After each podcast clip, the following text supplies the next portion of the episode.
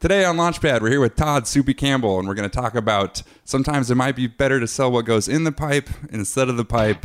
The only time in the history of the universe boobs are bad, and an easy way to lose a leg.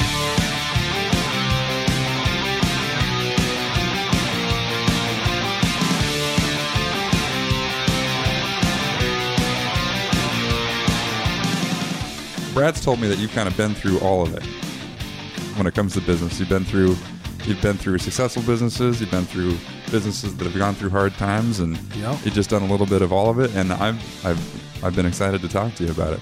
I've uh, I've done quite a few different types of businesses, and uh, um, some have failed, some have succeeded, and, and I'm still still uh, working on it.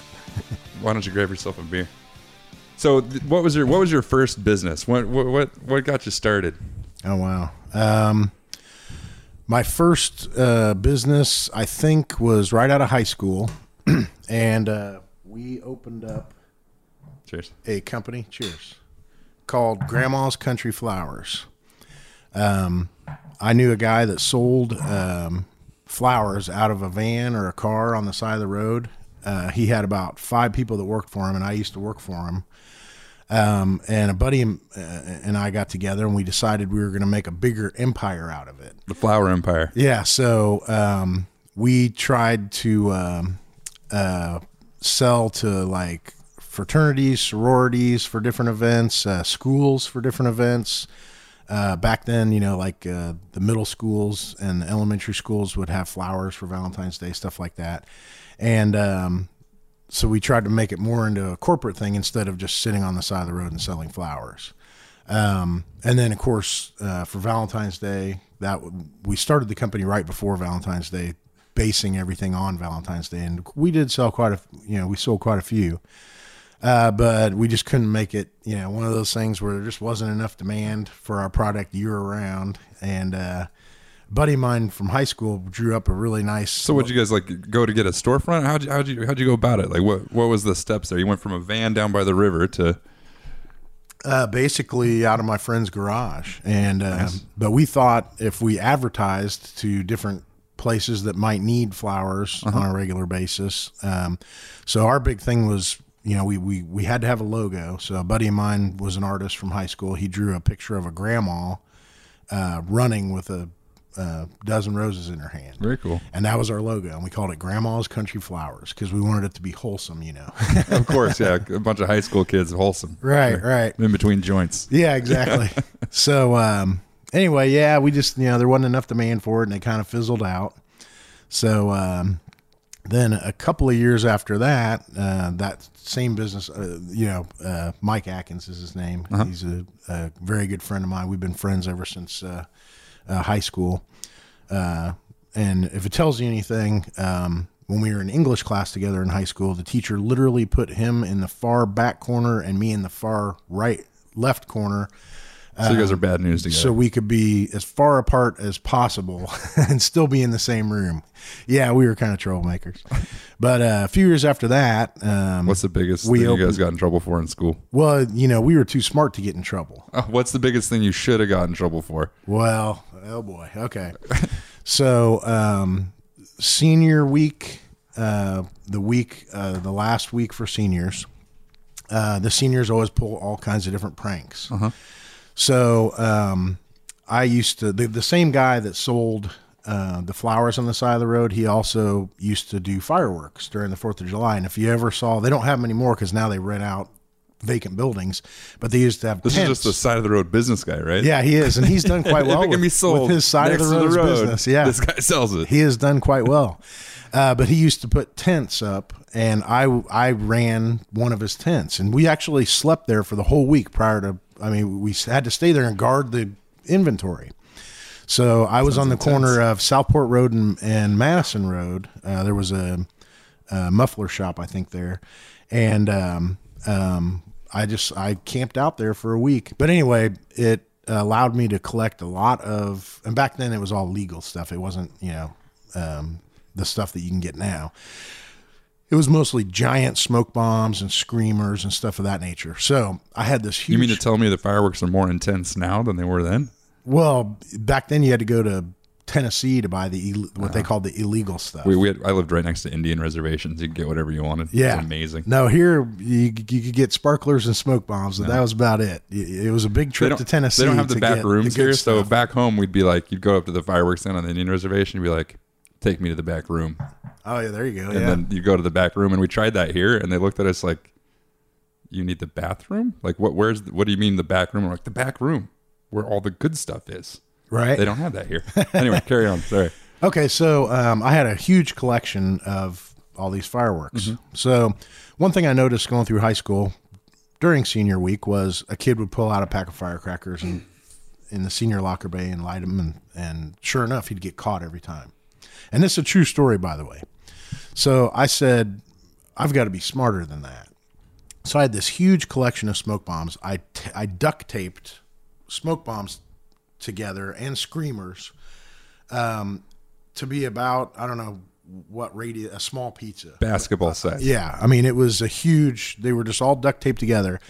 Then I I I said, okay, I've got to have a way to light this thing without getting caught. So I did a little bit of research. I went to Don's Guns and bought cannon fuse, and I found out that you could time e- each inch of the cannon fuse was a certain amount of time. Uh-huh. It was designed that way.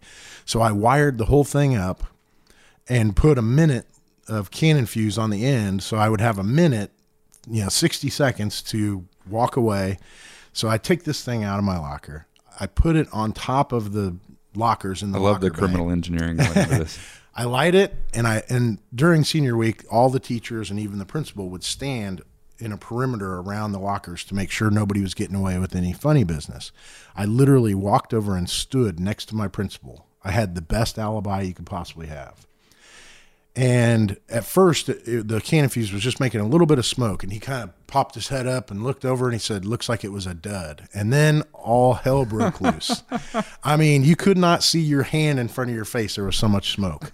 And of course, nowadays, you know, I'd probably spend You the would rest my in life prison. in jail for something You like would be in that. prison. That was a terrorist. attack. Hopefully, the statute of limitations is, is done on that because everybody knew I did it, but they could never prove it. You know. But uh, I mean, it was all harmless fun, and and uh, the librarian came rushing. Her, the library was directly across from the locker bay, and she came rushing out, screaming, "You know, it's gonna blow! It's gonna blow!" and it was just, I mean, it was just smoke bombs, is all it was. But but uh, it was it, Well, was that's fantastic. it was pretty fun. So yeah, I was always too smart to you know to get caught. That was I was up until I wasn't, and then I wasn't. But the um, yeah, my my dad's advice growing up was uh, do whatever you want, just don't get caught. If you get caught, you're in trouble. Right. means you were dumb enough to get caught. yep, So that's all I care about. So you know, that's the same boat. It, it's fun uh, talking to entrepreneurs. There's they seem to teeter on. Uh, they seem to teeter on criminal. There's like Yeah. a fine line between criminal and entrepreneur. Right. Well, you know, I think it's just that uh, that that um, um, creative mentality. Yeah. What can I get away with? Where's the gray area? Sure, what can I do? sure. Yeah, absolutely. So we we're, we left flowers, and I sidetracked you. Then we moved on to uh, your, Yeah, your so buddy. So, about- we're, you're in class. about about two years after the flower business, um, and this is the same buddy that I used, you know, that, that I did the flower business with. We decided to open a. It was a. It was downtown on Mass Avenue, and it was a kind of a knickknack slash art gallery. And uh, everybody called me Soupy, and every, and his name's Mike. Uh, and a lot of people call him Mikey. So I mixed our names together and came up with Yepakumoys. And that's what we named the business. Now, Sounds Indian. in retrospect, we wanted, we, you know, back then Lollapalooza was really a big thing. And, uh, you know, uh, we wanted it to sound interesting and different. But unfortunately for us, like Nuvo did a write up and they said, Yeppy somethings, blah, blah, blah. It just wasn't a good name for uh, name, Yeah, you got to be name able to pronounce recognition it. Yeah. but um, yeah, so we sold like all these lessons you're we we sold uh, you know candle holders, um, incense, but then as we're going through all these uh, uh, ordering type magazines, um, we run across all this. I I don't know have any other way to put it, but it was a head shop material, pipes, water pipes, stuff like that. So the building that we rented was upstairs, and in the front room, it was all the knickknacks, candle holders, and uh, uh, artsy type stuff on the other side of the of the building was just empty space so we made that into a local artist art gallery each month we would feature different local artists and then the back room was just a small room but we were like let's sell pipes and stuff out of here. And of course, that was our number one seller. yeah, that makes sense. So, but uh, then the mall opened up, uh, the Circle Centre Mall, and uh, all the business went down to the mall. A lot of people weren't shopping, and we were on the second floor of that building, which probably didn't help us. There was no elevator; it was stairs. You need to start selling what goes in the pipe. People will go upstairs for that. Right, right. Yeah. But um, Tobacco. so that business went out of business as well. Okay, so we're on we're on business number two. and just and just to let you know, we did not sell a lot of local art, which was disappointing. um, uh, Indianapolis, I guess, just isn't a big. You know, it's the same way with bands. You know, original bands. It's they just Indianapolis just isn't the place to support that kind of thing. You know, I think it's changing a little bit. Well, it's getting I'm- better. I'm an It's- optimist in that it's, regard. It's getting better than I just it- had that than it- conversation today with somebody about how the scene is uh, slowly changing. I feel like right when I moved here, I'm going to say I was the catalyst. It is that's getting not even remotely true. Uh, but every all the scene for everything seems to be changing. The craft beer scene, maybe that's it. People are drunker. Yeah. So people are, are buying our local art. they're digging. They're digging the local stuff more. Yeah. um, but yeah, across the board, whether it be uh, startups and uh, venture capital and all everything, it seems to be moving in a positive direction. In the I would agree. I, I I think it's better now than it's ever been. Yeah, But I've had a lot of friends that were in bands over the years, and I've seen them struggle, and you know, it's just frustrating. Then you then you have cities like Seattle, you know, back in the '90s, where anything original was like just people would flock to see it, and Yeah, that went the other direction too. You know, like people were seeing all kinds of stuff that were like wasn't even that great. right, right. but there's some great original bands. There have been over the years Oh, here in India, and there still uh, there still are. There's a lot. Absolutely. Uh, I'm actually headed down to Nashville. Have you been to Nashville on the Strip? Uh, No, I have not. it's it's a little touristy, but if you want to go to the most amazing live music scene I've ever been to, you just go from bar to bar, and the bands they play for free. And there's a waiting list to be a band that plays in these bars that play for free. So they play for free and they pass around the tip jar. But it's the the, the, the most amazingly talented musicians, and it's one after the next, after the next, after the next. It's really cool. Yeah, I would It's like all that. Mm-hmm. bluegrass and, and there's some rock, but it's it's a great it's a great scene. So I'll have to check that out for sure. so you went from flowers to a art slash head shop, Head shop, basically. and uh, so you've gotten your ass kicked twice now. Yeah. What what's the next one? Well, We're, we're learning along the way. Okay, so um, then I went into real estate, Nice. and I began uh, my real estate career working for a private investor in town. And uh, he basically flipped. Well, we, we were flipping houses before they called it flipping houses. They didn't even call it that back then. Your house flipping hipster. Uh, yeah, yeah. So I worked for him for quite a few years, and then uh, went back to college, finished my degree. Now, what degree did you flip? Did you go in and actually reno the houses, or were you just We did what what is a mowing the lawn and We we did a, a, two year rent to buy program with, Ah. with most of the houses that, that we did. And so he would work the Marion County Sheriff's Sale, and there's about uh, anywhere from three to 600 houses every six weeks that go for through foreclosure.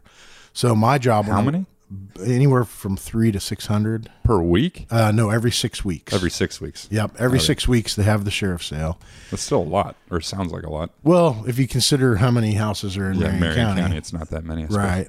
And uh, that number fluctuates too. But um, so my job was to drive around and look at all the houses on the list and see if we wanted to buy them or not. See if there were homeless people living in them or not. Well, they weren't homeless at that point because, because they were in the home. yeah, pre foreclosure, they're still Fair. there. Now Okay. there were times where we would have to go and and tell people they had to leave after the foreclosure. You know, when when we bought the house. I was talking about more like it had been, you know, the homeless people had moved in. Well, and that that that ha- that that, that happened some too. Uh, When um, I, I I branched off and did a few um um, rent to owns uh, flip houses with my dad, and there were times where we had a vacant house, you know, for sale for rent, and um, I'd go over to check on the house, and people had moved in. There were several times that happened.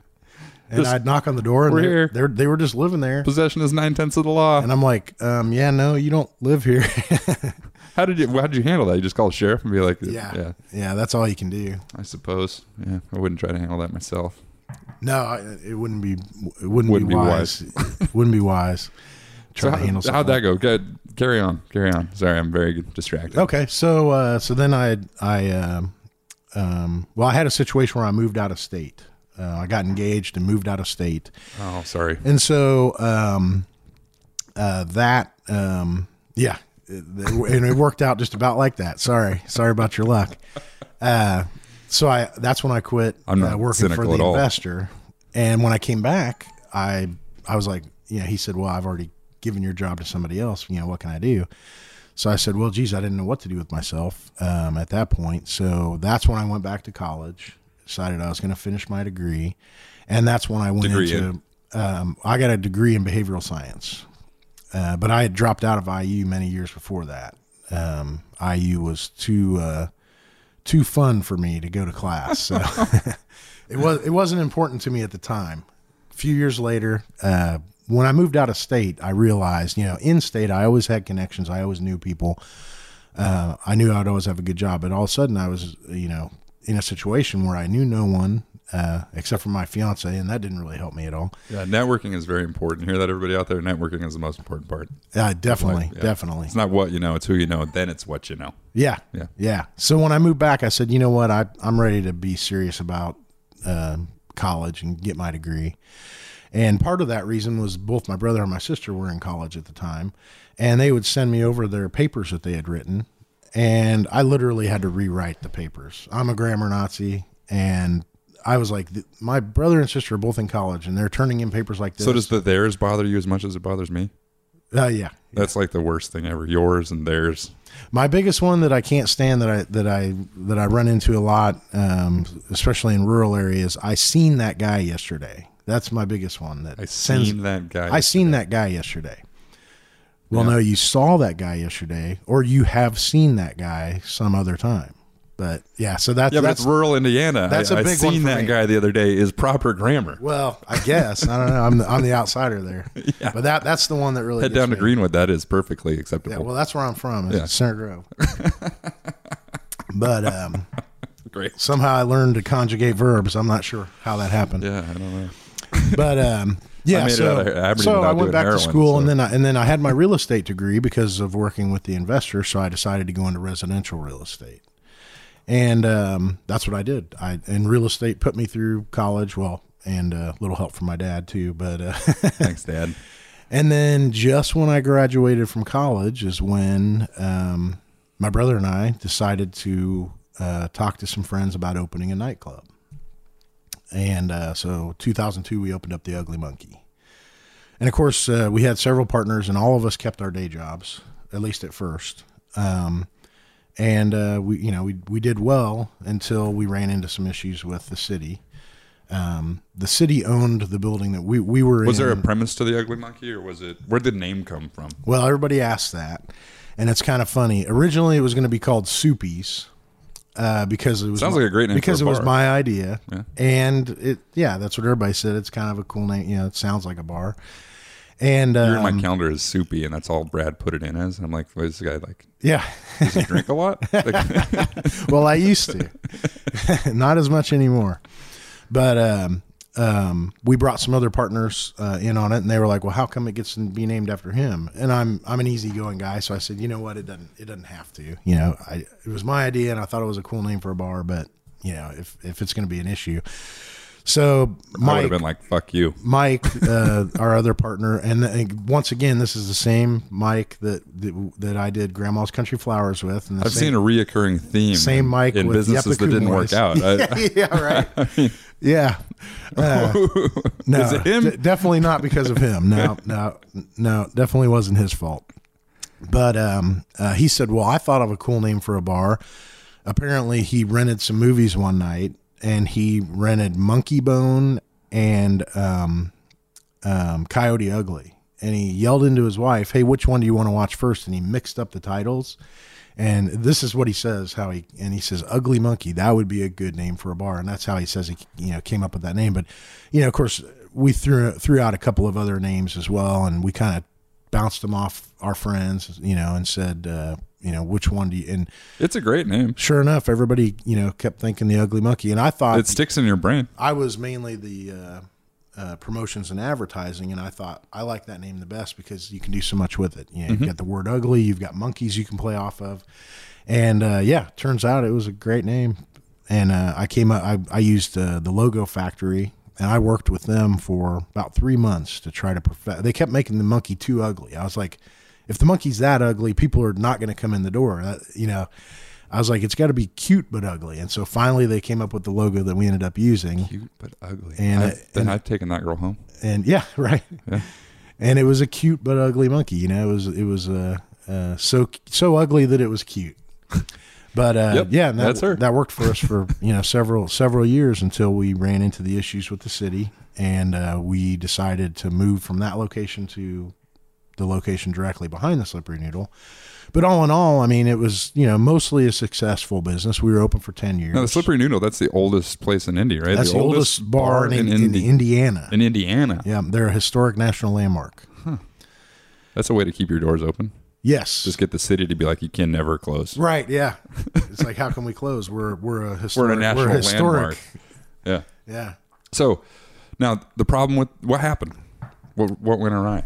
Okay, so um, How long were you in business? How, how long was this going well? Well, we uh, opened up in August of 2002, and then in October of 2003 is when our troubles began, and we were having a, um, as a lot of bars do, we were having a theme contest. Uh, our theme contest was schoolgirls, so we'd have girls dress up as schoolgirls I like where your head's at. and dance on top of the bar and then the guys would you know the crowd would would vote for you know clap and cheer for the one that they liked the best and uh, of course this you know this happens in a lot of places um, unfortunately for us um, in october of 2003 um, excise was in the building the night we had our grand finales for the contest and two of the girls flashed the crowd their boobs uh, now I wasn't there at the time. I was down in Alabama on some other business, Sorry. but um, um, so I didn't even yeah I didn't even get to see the boobs that caused all the problem. Uh, now apparently the bouncers kicked the girls out of the contest, but excise said that they were giving us a ticket for it anyway because they felt the DJ was egging them on. So uh, I knew this could be an issue because the city was technically our landlord, um, and um, so when I got back to town, I met with our attorney and uh, we had a partner meeting and we came up with a list of things. Okay, here's what we need to do. You know, we need to make sure this doesn't happen again because, you know, the city's our landlord and they're not going to like this. So uh, we so conservative. we decided to uh, yeah, it was just because of some some naked, you know, half half naked girls. Um, but um, what a shame. so I put together a bullet list with my attorney, and we decided, okay, future uh, contests, we're going to have an off-duty. We'll hire an off-duty police officer, and they can s- supervise the contest. We'll let the contestants know they're not going to do anything in front of a you know a policeman. Uh, so that way we can be sure that it won't happen again. We fired the DJ uh, just to be on the safe side, and um, uh, just a whole list of things. It sucks to be that guy. Yeah, Yeah. yeah. But uh, well, there were some other issues. It wasn't just because of that incident, but uh, that incident probably didn't help. Um, but um, uh, so I sent a certified letter to three different members uh, uh, in the city government. Uh, and of course, I didn't say, "Hey, this is exactly what happened in the letter." I just said, "Hey, we had an incident. We realize it's an issue, and uh, we are taking precautions to, um, you know." And I, I gave them the list. Was it best to leave it open to imagination? In Um, hindsight? Oh, I don't think it really mattered. Really? Um, I like because to paint a picture of exactly what happened. because um, it was seven months before we heard a reply. I never heard, never got a phone call about the letters. Those I are the worst. Never got. Um, like where you think it's blown over yeah, and then boom. That yeah. happened with I mean, I never heard back from loss- anybody, so I thought, well, everything's fine. Like, oh, it's a month before the statute of limitations on the lawsuit, and then boom. yeah, right. Like, God damn Yep. it. Yeah, we. I mean, we were you we were business as usual. We we uh, um, kept to our guns and made sure that we followed that bullet list so that so that the issue you know of the girls getting out of hand did not happen again, and it didn't happen again. And uh, April of the next year, uh, it was the very end of April. It was about seven months later. Um, we get to the bar and and taped to the front door is an eviction notice Over some boobs? and we open it up and it says that they are evicting us immediately and lease is null and void because uh, we allowed nudity. So, um, of course, we built a lot of that place ourselves. You know, we started on a shoestring budget. It's not like we could This is seriously all that happened. yeah, yep, yep. That's it. That's it. Yep. Some girls trying to win a contest put you out of business. yeah, pretty much. Well, uh, but they didn't technically put us out of business because uh, we battled the city. We we called our attorneys and and we actually sued the city for wrongful eviction. And that's when the city went to the press and it it hit the press and it was a huge deal. And uh, we battled them for over a year. We spent almost one hundred and fifty thousand dollars on attorneys fees Damn. And we we stayed open until uh, well originally we sat down with the city uh, it was Wouldn't it have been cheaper to just move at that point? well w- Yeah, hindsight. we right hindsight's always hindsight. 2020 at the time we did not realize it would cost so much and our attorneys you know kind of led us to believe that it w- wouldn't cost that much Turn, attorneys do that. yeah Yeah, they really do. they don't like to They're look at the uh, worst case scenario It'll be it will be ten thousand dollars, and then a hundred thousand dollars later, they're like, you know, we were just we were being conservative. right Like, yeah. yeah. no, asshole. I want to know how much it could cost, not Yeah. what you think it sh- what you think you could get it done for. Right. So, um, um, you know, when this all happened, uh, um, it started out with the attorneys. You know, their attorneys would send our attorney stuff. And Oh, they and love to write letters back and forth. So we decided, Oh, my okay, God. we would have a meeting. So um, my partners and my attorneys and the city and Browning Investments, who managed uh, Union Station for the city. So technically, Browning Investments was our landlord, but the city owns the building, so they get the last say. We all met in a room um, at the city county building in a conference room, and there was about twenty people all together. And uh, we sat down and said, "Well, here's you know we're doing everything we can to make sure this never happened again. We're, you know, they they the city said we want it in writing. We want the lease changed so that if you ever do allow nudity again, um, we can kick you out right away. We said, you know what? That's fine. We'll do that. Everybody agreed. Meeting adjourned. So uh, the next day, my attorney called me and he said, "Hey, I just got a call." uh, He said, "I'm literally working on changing the wording right now. I just got a call from the city, and now they're saying that they want it to be if you get any liquor violations at all, that they can immediately kick you out." And uh, basically, what that what you can compare that to is okay, we're going to sell you a Ferrari, but if you even get a parking ticket, we're taking the Ferrari back. And you still had to pay for the Ferrari. That's basically what that's an equivalent to. Because we Yeah. put we put a lot of money into the into into the the fixtures in the building. Yeah, and that's why we fought to stay there. That's why we didn't just move. Um, we we had put our investment into the place. And uh, so we couldn't agree to that because if you have a liquor license and you are open to the public, you are going to get a violation sooner or later. I mean, even uh, I haven't looked recently, I can't even imagine the stress of trying to be in business and having to worry about getting a single violation in that regard. I mean, Yeah. they just kind of come with the territory. You can't. they just right. It's like getting a speeding ticket. well, Unless you're hiring you, some bartender Unless- that can get a violation on your behalf. Right. That's the other know, thing like, too. what are you We- supposed to do? We had a large nightclub, you know, and on a normal night we would have 20 people working and any of those people could get a violation for us. Now, there's no way we could put our trust and faith into, you know, Yeah, uh, that's that insane. not happening in order to sign something like that saying, sure, we'll pack up and leave uh, the minute we get a single violation for anything. And um, I mean, nobody, nobody, no smart business person would do that. No, so uh, that's when it continued to go. And so we had a day in court. We all got up and testified and the city got up and testified. And um, it was it was pretty ugly. Um, a few of the a few of the cities uh, this seems outrageous. Well Like, who's is somebody on your team being a giant asshole? no i don't think so Huh. It just seems it just seems absolutely outrageous. yeah and like i said at the meeting that we all had we thought we had it sorted out but then Yeah. other people in the city came in and said no we have to change." I guess it. it is Indy. so a little bit conservative here. it's it's it's very conservative yeah and you mm-hmm. have to remember too that there were two schools in the building at the time too the pacers academy and and the charter school and of course they didn't let us forget that there were two schools in the building Yeah, course, because they, the- they weren't open at the same in time. a bar. Th- right. You're they- in a fucking bar. I agree. Yeah. I mean, they weren't open the same time we were, but you know that was their whole point. Was well, there's two schools. I, that's I love the drunk driving argument. I mean, nobody should drink and drive, but the drunk driving argument about like, what if you hit a bunch of school kids? Well, it's two o'clock in the morning, right. So, So, hopefully that won't happen. Yeah. I mean, that might be a little extreme, but uh, yeah, kind of the same. Like, what I mean, are the students in the bar? No. God forbid. Yeah. Now, as a matter of fact, the entire 10 years we were open, we only had two underage violations.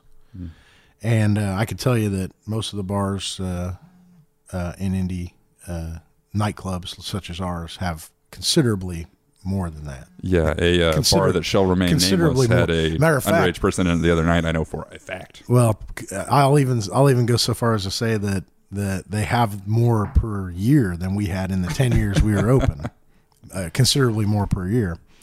But anyway, so you know, we felt like we ran a pretty tight ship, um, especially after the incident happened. You know, may have been a little too loose there going into that, but once it happened, we woke up and said, "Hey, you know, we have to make sure that that um, you know this kind of thing's not going on," and uh, that didn't help us. Yes, they still uh, they still wanted us out. So when it went to court, uh, we lost. Of course, it was a city judge, so we lost uh, the court case.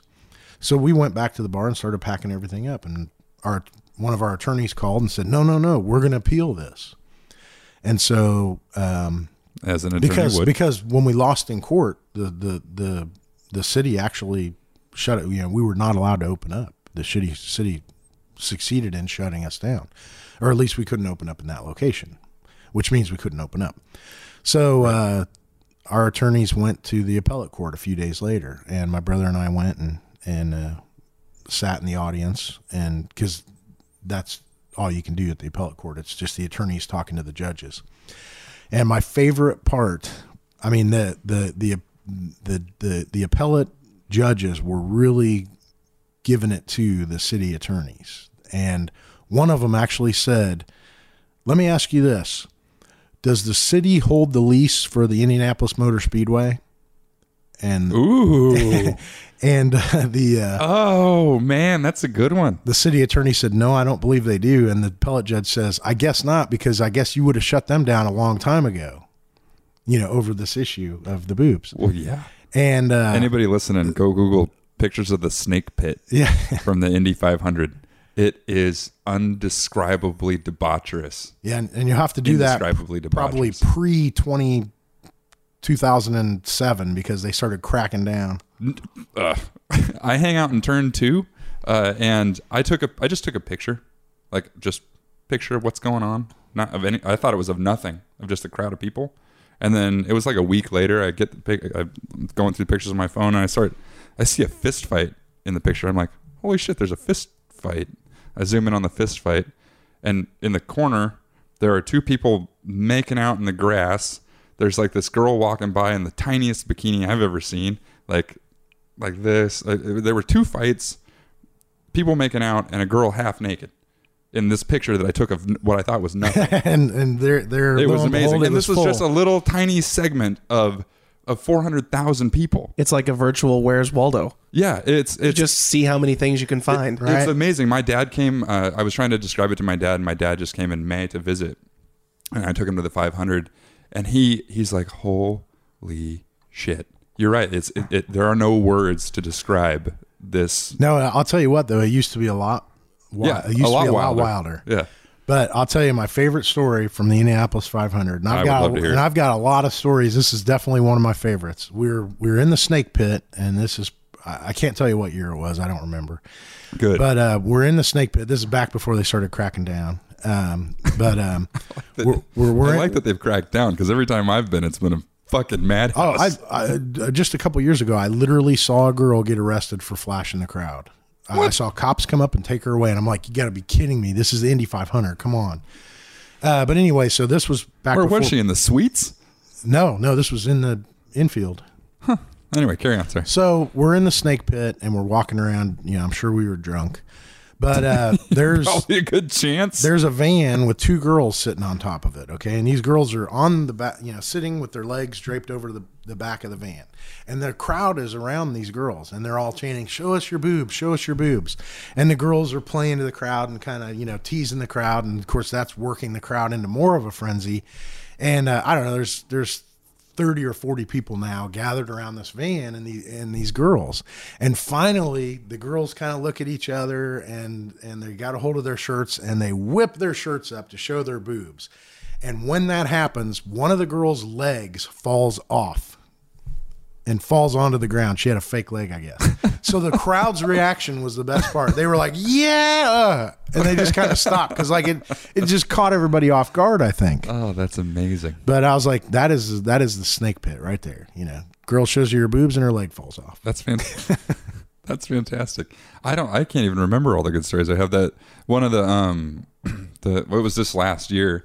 Was it this last year? See, I don't remember. They all blur together into one giant Yeah, party. it it kind of does. And uh, we have this we have this Roadmaster station wagon we call the Deuce that we've cut the top off of. So it's a 1995 or 96 Roadmaster station wagon with the wood paneling on the side, the rear facing seat in the back, and we've cut the top off of it. We'll have to put a picture up. It's got two giant American flags on it, and we dro- we drive it in every year, and uh, we always designate a driver, and that doesn't ever seem to go very well because the designated driver always ends up also getting really drunk. right. and uh, we're without a driver. The race is over. The infield is clearing out, and we don't we don't have a plan uh, as to how to get it out. So I am just I'm I'm blacked out at this point, like browned out, I'd say.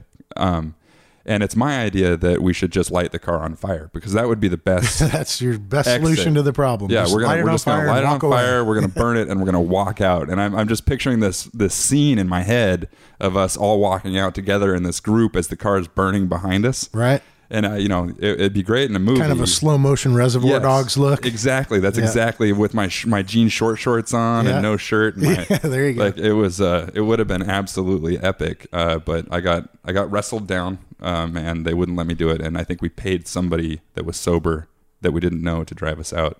Well, it's it's not as a clima- much of a climactic No. ending, but it know got you either way. You People were like, "How are you going to explain that? Isn't like that? Isn't that arson?" I'm like, "Well, one, my car.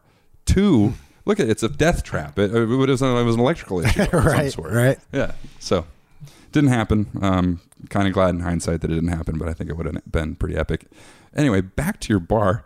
We're still we're in court still. Yeah. So well, so the appellate. So that was the appellate hearing to allow us to stay open, and the appellate court ruled that we could stay open until they had a chance to uh, do their thing. You know, to review it and come up with a ruling. So we remained open for a while longer, but in the meantime, we were uh, negotiating with the building. It it used to be called Tailgaters, and we uh, behind the Slippery Noodle on the west side of the Slippery Noodle. And uh, so we were we had negotiated with them, and we we actually bought their bar and the building. And uh, so then we went back to the city and said, okay, you know, we'll sign your lease, you know, that you want us to sign, but we want it in there that we can leave if we give you 30 days notice. And so they said, fine. So we signed it, and then I said, okay, here's 30 Here's your 30 days 30 notice. days notice. We're leaving. And then they begged us to stay. Of course, this was a year and a half later. Now, since that happened, and of course, this whole procedure, th- this whole ordeal, uh, gave me a heavy dose of politics. I mean, there were a lot of things that the city said that were not true, that they said in the press. Of course, we're not allowed to go, you know, do anything. Uh, there's um, But once the press gets a hold of the- something and publishes it, that's what it is. Right. Sure. I mean, sure. it's- the- but there's no defamation of character. There's no none, none of that stuff. You can't go against the city for that. Uh, now there were a few reporters that were on our side that um, Yeah, but nobody some really nobody nice loves a good guy story. They all like the the meat. the- Yeah, the, they, the right. blood and the meat. Yes, yeah. City shuts down nightclub. Yeah. Right. That's what mainly made the headlines, and of course that hurt our business because a lot of people thought we were closed when we were actually open. So, but anyway, so in the end, um, um, you know, we heard years later through uh, some pretty high up sources uh, that the city wanted that space for something, and they were doing whatever they could just to get us out of there. and that makes more sense because it seemed like they were waging such a war over such a silly thing, especially when we had corrected it. And you know, it's like let's all just move on and you know That makes learn sense. from our mistake, move on, do business, and everybody's happy. But they just would never. well, what's there now?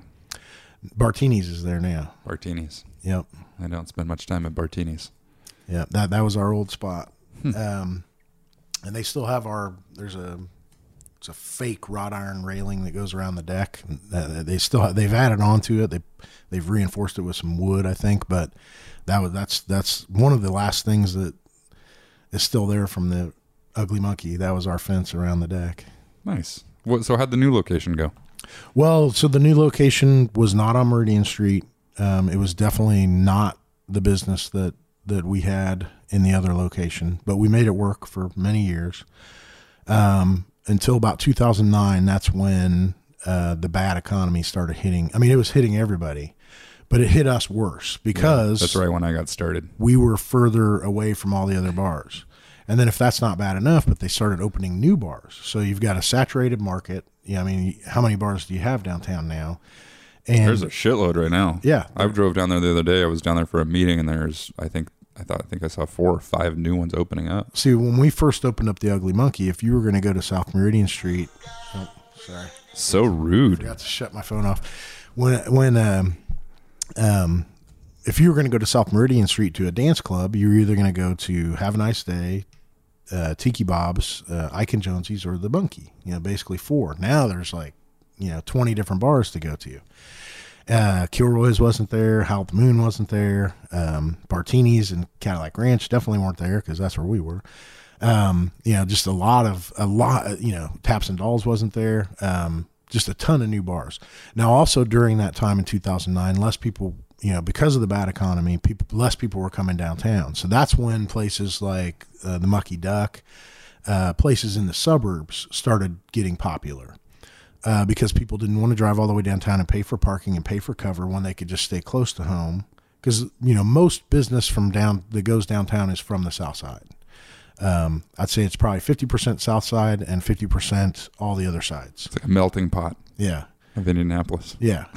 But uh, the other thing that I noticed too in the first couple years that we we were open uh, in the new location was that we would get a lot of people from Muncie, a lot of people from you know further out. But then those people weren't coming because who had money for gas? You know, we were in the middle of a recession, so uh, it was kind of a perfect storm um, of of you know how to put a place out of business. And there were you know have a nice day closed down.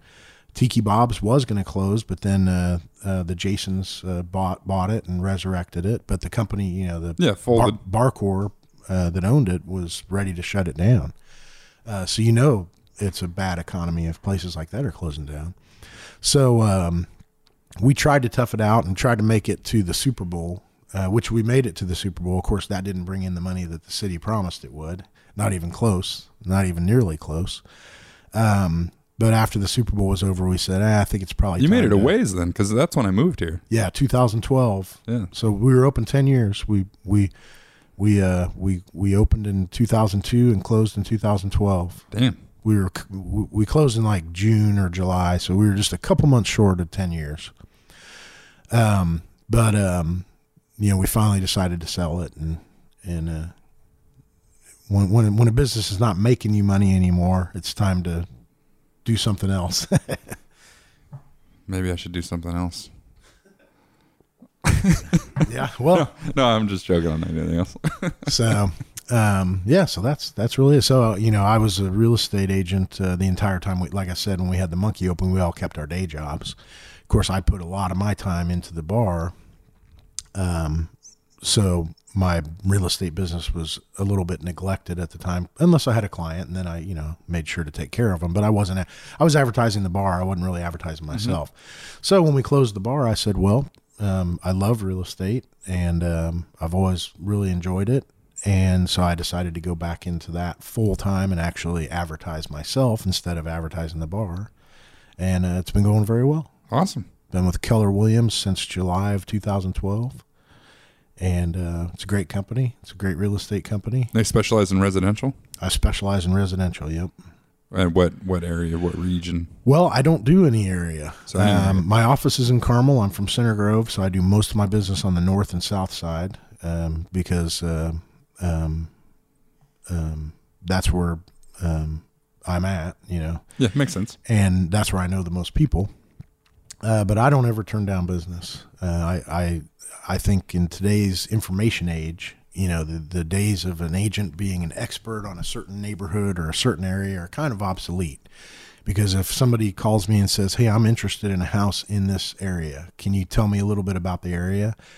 I say, "Well, um, let Let me me consult Google. yeah, let me call you back in half an hour." And uh, well, Tell that's you all about it. and that's the other thing is uh, clients are more informed. You know, they they it used to be that somebody would call me and say, "Hey, I want, I want a three bedroom house uh, in Center Grove schools, uh, up to one hundred and seventy five thousand. Uh, can you send me some listings?" And now the way it works is somebody calls me and says, "Hey, I have like eight houses that I found online.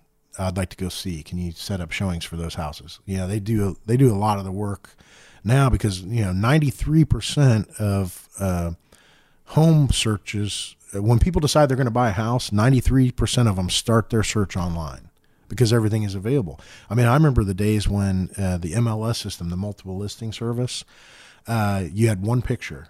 You had the they, they would drive by and take a picture of the front of the house. And this wasn't that long ago. Uh, and um, that was the picture that people had to go on.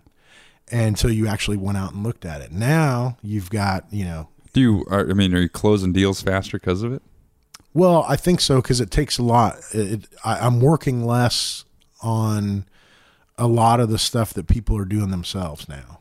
Um, so I'm able to handle more clients than I used to be able to. Um, and um, now, of course, it's still you know it's still a tricky job. I'm I'm constantly putting out fires and problem solving, but it's just different than it used to be. It's just in a different way, I think. Nice. That's very cool. And so you've been doing that since damn near out of school. almost out of high school. Yeah, I, I, I've been a broker um, since 1998. Yeah, I uh I am trying to purchase my home, but because I own my own business and my business has lost millions of dollars, um, oh jeez, sorry, I thought I shut it off. rudest guest yet. Yep, sorry. No, it's fine. Um, I I can't I can't. so I had to have my lead investor buy the house, and then It's a I'm little bit tougher to get a mortgage now. They went from one extreme to the other. You know, back uh, when the recession hit, I'd honestly it, prefer it this way. a, I a mean, lot of it was I'll be because honest, they but- were they were giving out loans. They, they're like, oh, you want you want to borrow 110 percent of the value? Sure, no Perfect. problem. Yeah, and they realized, oh, you know what? That's that's not a good idea. Yeah, Kevin Trudeau type stuff. Yeah. he's. I think didn't he go to jail? I think a few of those guys did for so. for their their get rich programs Yeah. that they were advertising. Yep, Get my six CD set and Yeah. be rich tomorrow. Right, right. Yeah, so I don't th- think so that that, didn't work out well. And but then then they went to the other extreme and now it's very difficult to get a mortgage. And they're not even allowed to do like they used to have the high risk loans, you know, okay, you come in, you got Like a HUD credit score is like 550. So they would let a high risk lender charge you more interest to, to do that loan, and they they don't only allow that anymore. So you literally, I mean, if you don't have a 620 credit, you're you can't get qualified anywhere. I have damn near an 800 credit score, and still it doesn't matter. Well, your credit's good, but your But debt to income ratio Debt to income ratio is non. It's just That's what's messing you up. Yeah. yeah. it's pretty fantastic. I guess so. My mortgage broker said I missed it by uh by by 30 days. They changed uh, a the thing in the law or yeah. whatever, Yep. and because And they've been doing that a lot lately. FHA just came out with like a hundred new rules uh, Yeah. a couple of months ago. No, I, I had my. Uh, so I went in and I I I, uh, I had my my dad was going to co-sign on the loan, and I figured that they just had to cover the the the note on the house Mm-hmm. because that makes sense, right? Right. No, they got to cover the debt of the business. Yeah. and my dad's like, "No, you're, you're kind of screwed, kid." And uh, so I got my lead investor to co-sign, and I get a phone call. He said, "Your lead investor has he's we're good on all fronts, but 30 days they just implemented this new law or, or rule, and because he's not your family, you have to come up with 25 percent of the down payment." Oh yeah, yep. And I'm like, I don't have 25% of the Who does? payment. Yeah. I live in the basement and have a roommate upstairs. Right. Like what, you know? I'm just trying to lower my rent payment here. yeah. Come on. yep. So, no, it's uh I guess it's better that way though. It'll be better for the economy to to make it harder to buy a house. than Well, it, yeah, yeah. You know, pros and cons. It, why can't we just find the middle ground? Well, and that's you know it's starting to get a little. They're loosening up now. They are loosening up, so it is getting you know better, and that's where we need to be is in the middle. You know. But keep in mind that the more they loosen up and the better the economy gets, interest rates are going to climb up. I mean, They're really low. well, and they have been low. The the Fed is keeping them artificially low to try to boost the economy, and um, because in a better economy, the the interest rates go up.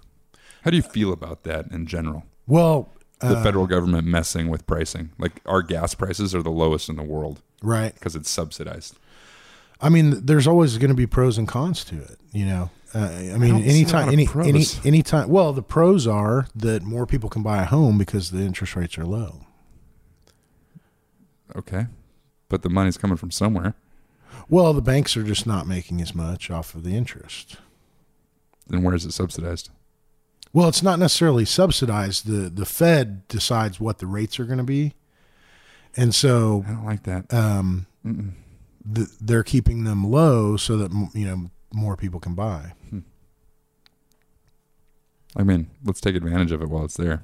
Yeah, I, I would I would I would uh, recommend anybody out there uh, if you're going to buy a house in the next few years, do it soon because rates will go up and it makes a I mean interest rates. Well, we're in the 80s, like. Interest rates like 12%. even higher. They got up to around seventeen percent in the eighties. shit. Yeah, That's you- so much could- money. If you could imagine seventeen percent then and right now uh, below four percent. Wow.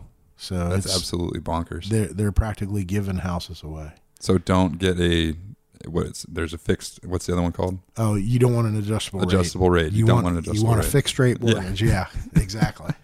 How we doing on time? and Brad? get a 15 year if you can, because then the rate's even lower. yeah. We got about three minutes from your heart out. Nice. It's perfect. Is there anything else? What what else should we know? What have you what is the most valuable lesson you've learned in all of the stuff you've gone through? Well, I've learned that If every you wanted somebody else to know something. every business that you do or every job that you have, you can branch that out to, and and they're all connected. So, uh, you know, I spent 10 years in the bar business, and a lot of people are like, "Oh man, are you disappointed?" You know, that I mean, technically it it did fail because we closed down, but now I'm finding that in my real estate business, those connections that I made are gold. You know, so 10 years of building connections. This this whole show, and I didn't say it earlier, but the the, the whole this whole show, the prem, the premise of the show is really to talk about the failures because the failures are the keys to the success. Sure, sure. Always. I mean, if in I've had some of the most amazing times I've had is is failing at something. Yep. And when I fail at something, I learn how to not do it the next time. I'll tell you what, about if I opened up a bar tomorrow, I guarantee it would be more successful than the last one because I learned everything not to do. yeah, the Thomas Edison rule, man. I mean, I, I took I know a thousand ways to not make a light bulb right. work. Yep. you know? Exactly. Yeah, that's exactly right. Yeah. So no, uh, so keep at it and uh, But I would say no matter what you do, make sure you keep good connections with people because that's what All back to any networking. business work. Yep. all back to networking. I just I just hired a guy that didn't I didn't even read his resume. I just I mean through networking and through working with him, he's always been nice. He's always been cordial every time I've talked to him. And uh, I had a whole stack of resumes, and I'm not even going to hold interviews. It's awesome, Yeah. and I think he's going to kill it. Yeah. So Oh, now see, I'm ringing. now see, it Now wasn't, I'm the just, wasn't asshole. just me. It wasn't just me. At me. least it isn't ringing. At least it's not Randy Newman. Did I hear you've got a friend in need Yeah, you on one did. of them? well, that's my that's my friend. And so and so uh, Does he always need something? Is it Mike again? He calls me and he always needing something. no, that wasn't Mike. That was Party Man Ed. Party man Ed. Yep. That's everybody, er, I, I give everybody nicknames, and they and my nickname's always. I figure if I gotta have the nickname of Soupy, everybody gets one. So, Now, did you prefer Soupy or was it just your last name? They're like, well, Soupy. well, it was high You're school. just it was high, destined to be Soupy. high school football. Uh, my freshman year, the coach had us put uh, um, the white tape across our helmet and black magic marker our last name, so that he could get to know all the players when we came up from middle school. And he just started calling me Campbell Soup Campbell Soup, get over here. Campbell Soup, you didn't block. Campbell Soup, this and that. And uh, it just kind of caught on. And literally, by the time I was a senior in high school, even my principal called me Soupy. It was just one of those things where I wasn't going to get rid of it no matter what I what I tried. So No, it's great. you It's can't great beat them. nickname. Can't beat them. Join them. It totally- it I've totally always been. Soupy. Reme- rememberable. It sticks in your brain. Yeah. it's, great. Yeah. I uh, I haven't had a, a solid nickname ever stick, other than people call me by my last name. Hmm. I've got a bunch of people call me a lot of things, but I'll bet. I'll bet they do. they absolutely do. Well, um, I have a hard stop, which is unusual. Um, I have to go. Uh, I have a go hang out with the eating champion of the world. Nice. Yeah, he's in town for the We're already hanging out. shrimp. No. No. What What's for dinner? yeah. uh, no, Joey Chestnut is down Oh. at the Brass Flamingo. Yeah. Very cool. So I'm gonna go do that. I haven't seen him in a year, so it's uh it's gonna be good. All right. Yeah, it's a pleasure having you on. Thank you for having me. Yeah.